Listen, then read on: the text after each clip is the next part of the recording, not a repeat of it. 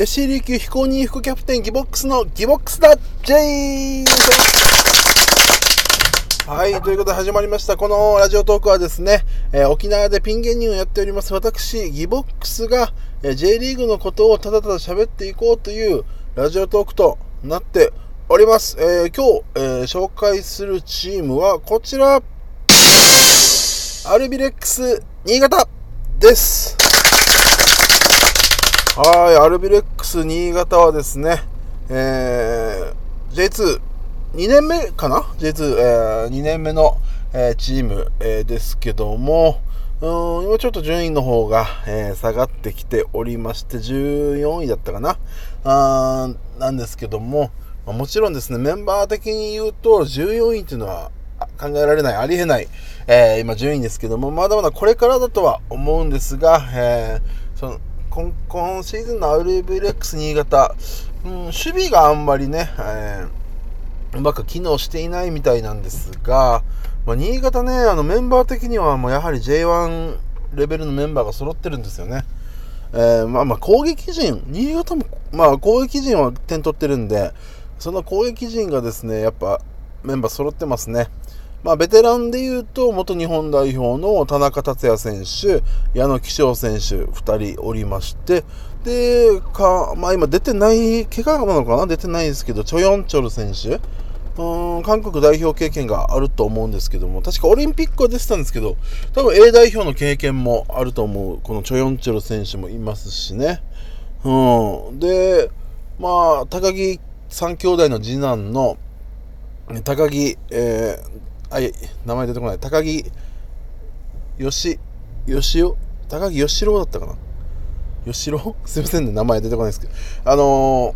ーね、オランダのユレトリヒ、ユトレヒ、ユトユトレ、えこっちも名前出てこない。ユレトリヒ、当たってるかな？あの、藤田、昔ね、元日本代表の藤田選手が、選手も所属してたオランダのユトレイヒ、ユレトリヒで、えープレーしてて、オリンピック代表にも選ばれてた高木選手、次男の方ですね。はい。あの、もうおりますしね。うん、結構いい選手は揃っているんじゃないかなと。で、あの、ボランチかな？川上選手、でっかい選手が、えーこの間、我々、あの、沖縄のね、沖縄の FC 琉球との試合で、試合見ましたけども、怖かったですね、川上選手の高さとか体の強さとか。うん、そういったのを見ていると、14位というのはちょっとね、うん、考えられないかなと。で、やはりね、確か13年、14年かな？J1 にね、長らくおりましたので、ね、2003年から2017年かな？うん。J1 にいたのでね、これはね、あの、プライド的にも、今ね、ボロボロかもね、選手、サポーターともにね、ね、ちょっと、ボロボロかもしれないですけども、あの、ね、早く帰りたいってね、あの、新潟はサポーターが熱いで有名なんですよね。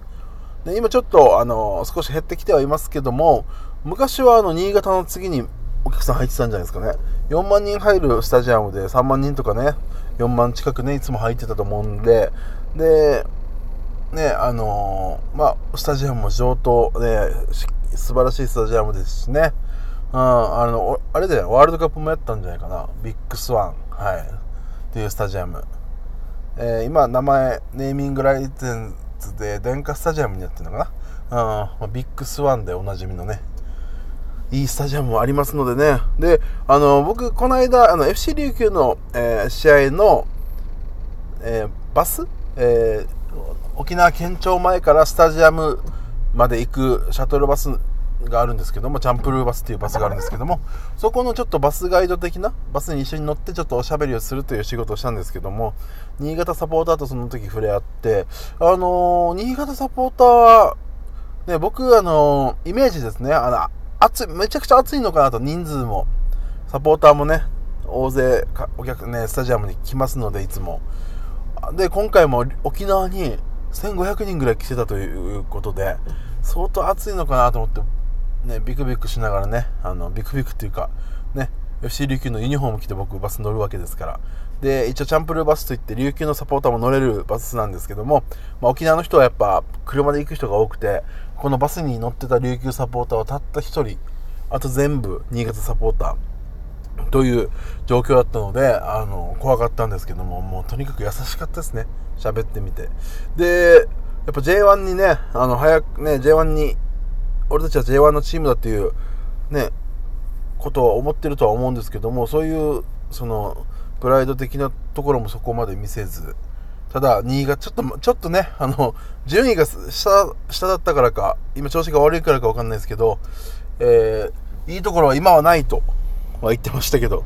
うん。あの、琉球にもね、試合前にね、どうですか、勝てますかって言った時に、